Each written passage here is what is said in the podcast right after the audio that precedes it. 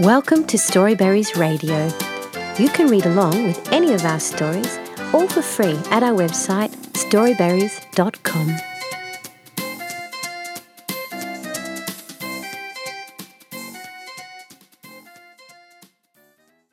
A Kidnapped Santa Claus by L. Frank Baum. Santa Claus lives in the Laughing Valley, where stands the big rambling castle in which his toys are manufactured.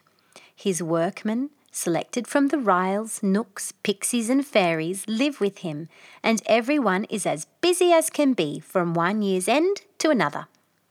It is called the Laughing Valley because everything there is happy and gay. The brook chuckles to itself as it leaps rollicking between its green banks. The wind whistles merrily in the trees. The sunbeams dance lightly over the soft grass, and the violets and wildflowers look smilingly up from their green nests. To laugh, one needs to be happy. To be happy, one needs to be content. And through the Laughing Valley of Santa Claus, contentment reigns supreme.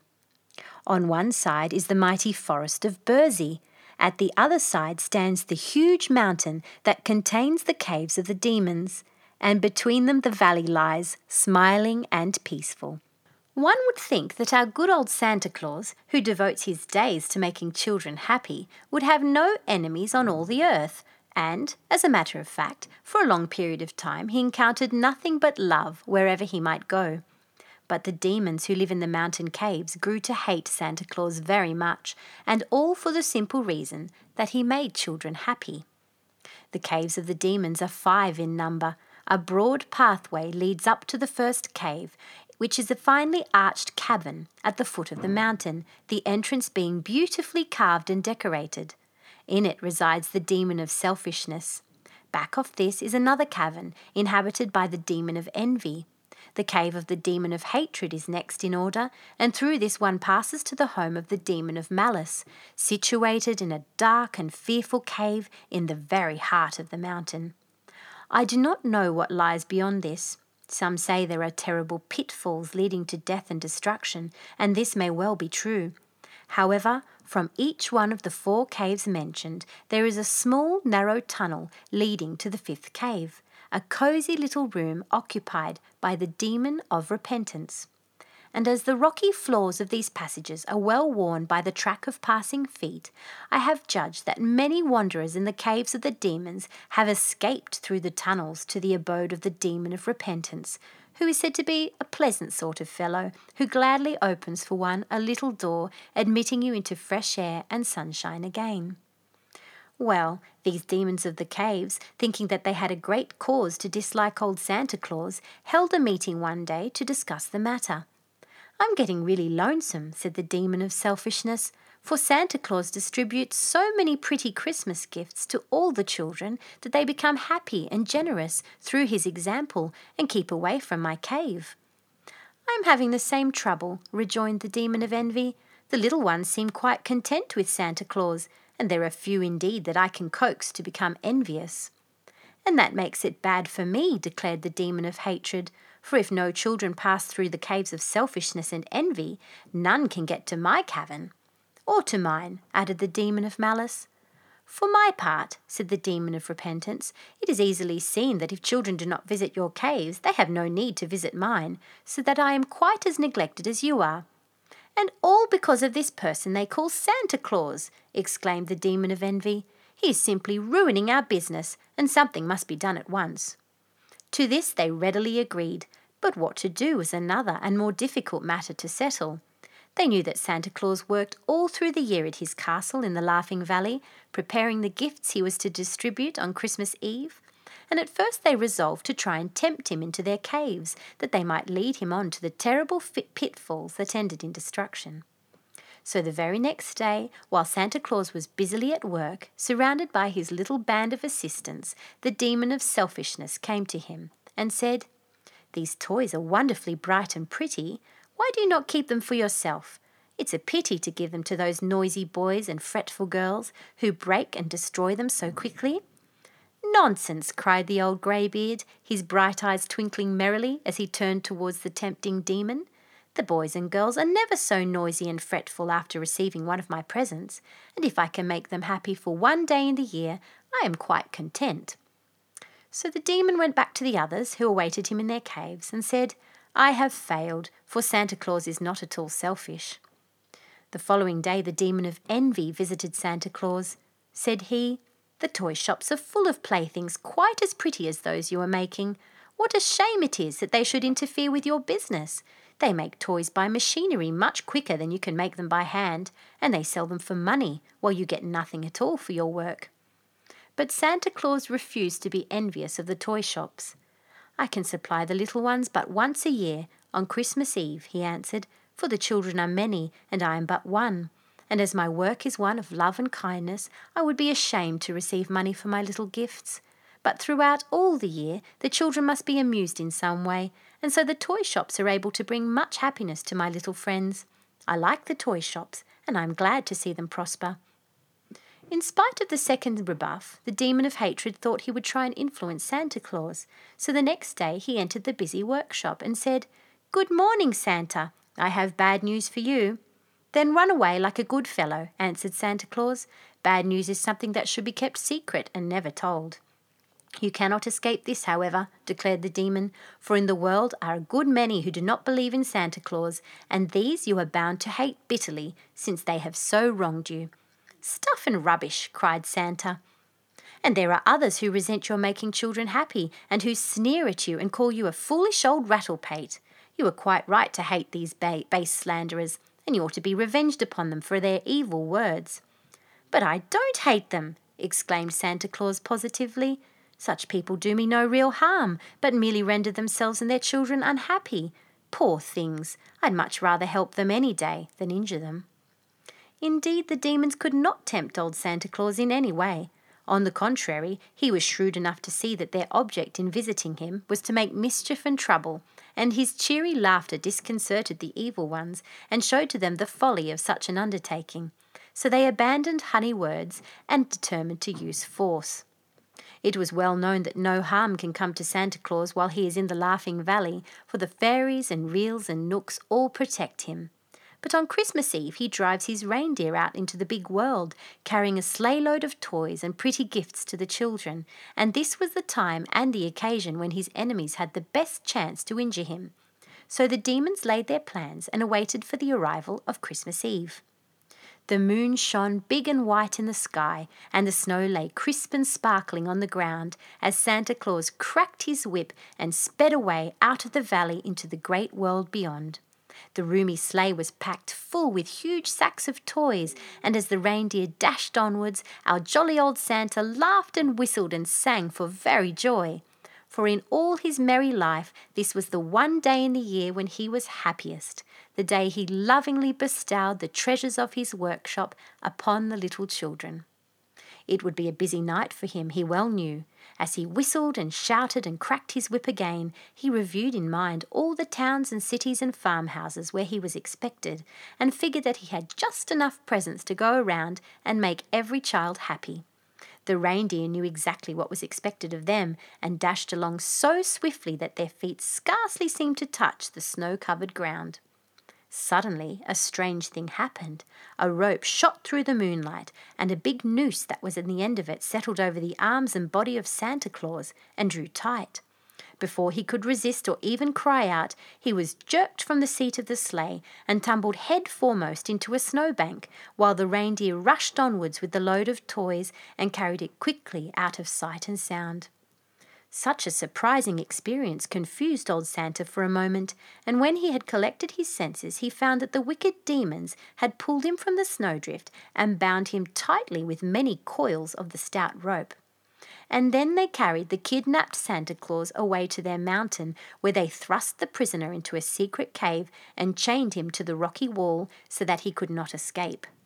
"Ha ha!" laughed the demons, rubbing their hands together with cruel glee. "What will the children do now?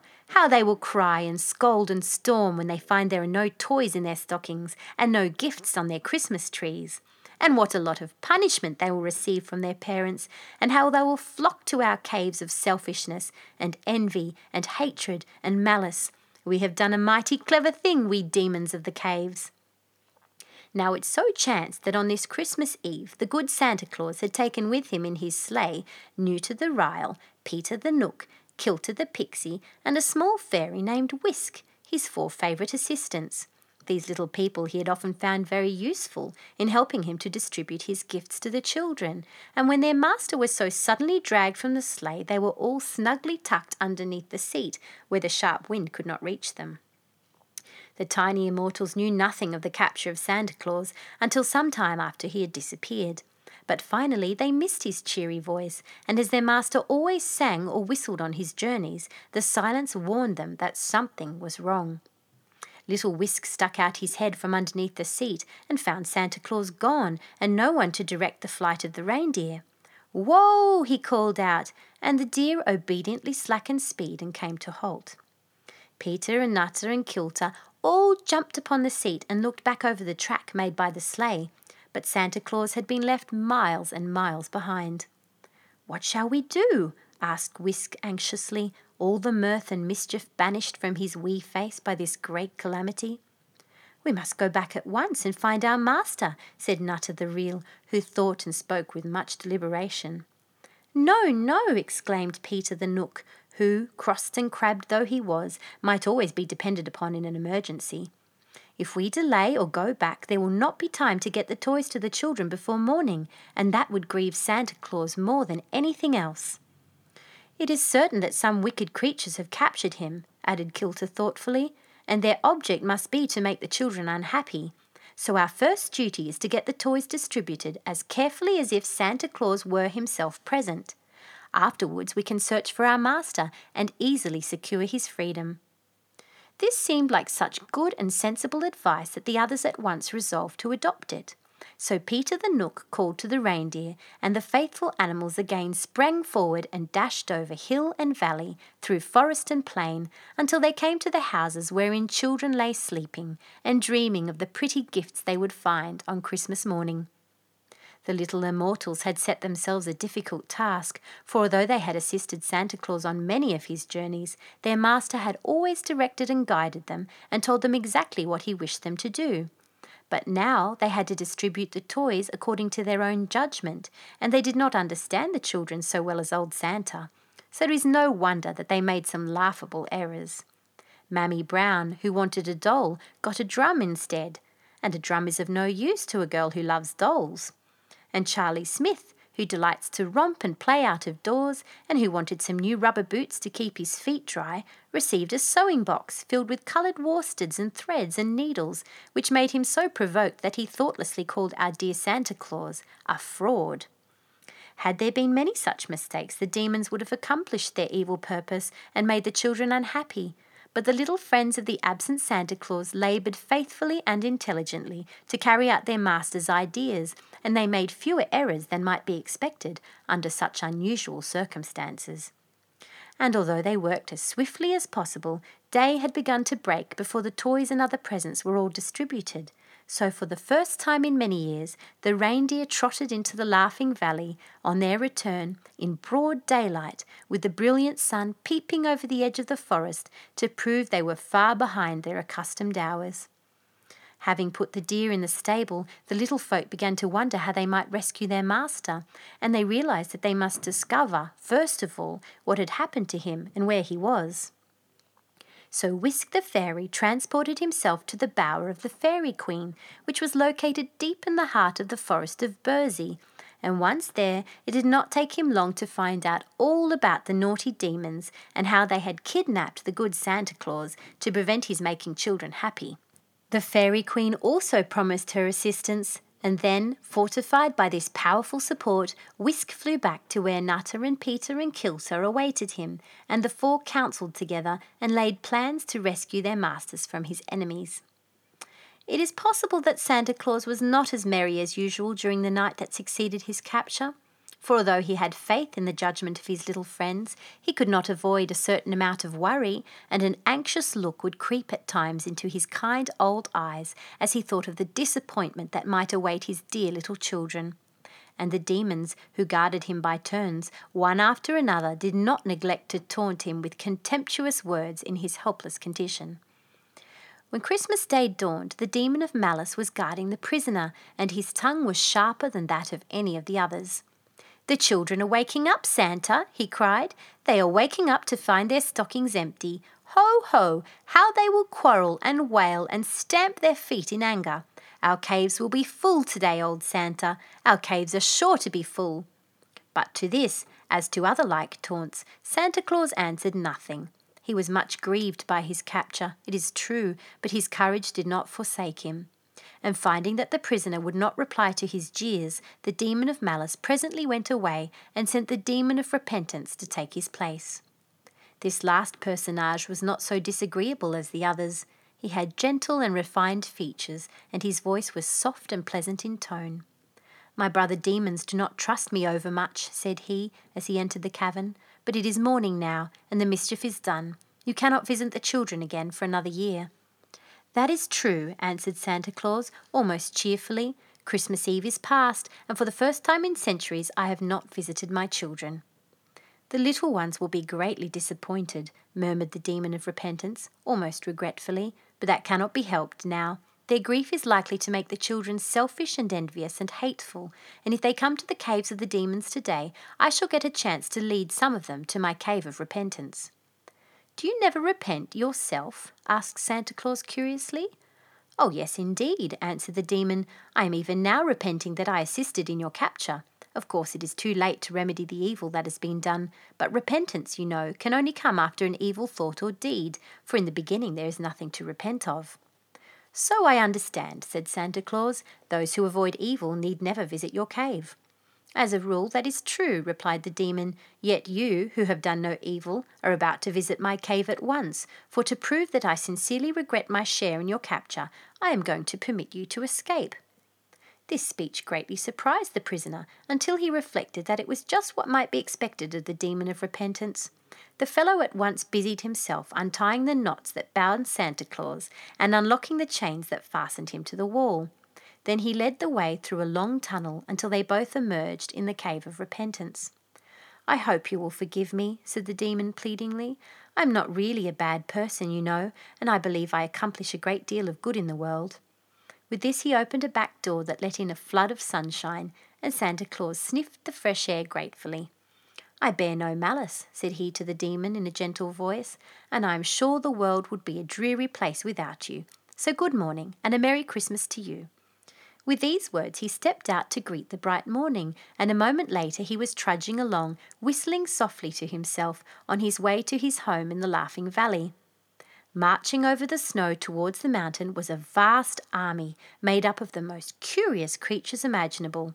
There were numberless Knooks from the forest, as rough and crooked in appearance as the gnarled branches of the trees they ministered to. And there were dainty Ryls from the fields, each one bearing the emblem of a flower or plant it guarded. Behind these were many ranks of Pixies, gnomes and nymphs, and in the rear 1,000 beautiful fairies floated along in gorgeous array. This wonderful army was led by Whisk, Peter, Nuter and Kilter, who had assembled it to rescue Santa Claus from captivity and to punish the demons who had dared to take him away from his beloved children. And although they looked so bright and peaceful, the little immortals were armed with powers that would be very terrible to those who had incurred their anger. Woe to the demons of the caves if this mighty army of vengeance ever met them! But lo! Coming to meet his loyal friends appeared the imposing form of Santa Claus, his white beard floating in the breeze and his bright eyes sparkling with pleasure at this proof of the love and veneration he had inspired in the hearts of the most powerful creatures in existence. And while they clustered around him and danced with glee at his safe return, he gave them earnest thanks for their support. But Whisk and Nuter and Peter and Kilter he embraced affectionately. "It is useless to pursue the demons," said Santa Claus to the army. "They have their place in the world and can never be destroyed. But that is a great pity nevertheless," he continued musingly. So the fairies and Knooks and Pixies and Ryls all escorted the good man to his castle and there left him to talk over the events of the night with his little assistants. Whisk had already rendered himself invisible and flown through the big world to see how the children were getting along on this bright Christmas morning, and by the time he returned, Peter had finished telling Santa Claus of how they had distributed the toys. "We really did very well," cried the fairy in a pleased voice, "for I found little unhappiness among the children this morning. Still, you must not get captured like that again, my dear master, for we might not be so fortunate another time in carrying out your ideas." He then related the mistakes that had been made and which he had not discovered until his tour of inspection, and Santa Claus at once sent him with rubber boots for Charlie Smith and a doll for Mammy Brown, so that even those two disappointed ones became happy. As for the wicked demons of the caves, they were filled with anger and chagrin when they found that their clever capture of Santa Claus had come to naught. Indeed, no one on that Christmas day appeared to be at all selfish or envious or hateful, and realizing that while the children's saint had so many powerful friends, it was folly to oppose him, the demons never again attempted to interfere with his journeys on Christmas Eve. The end. Thank you for reading with Storyberries.com. Free stories for kids.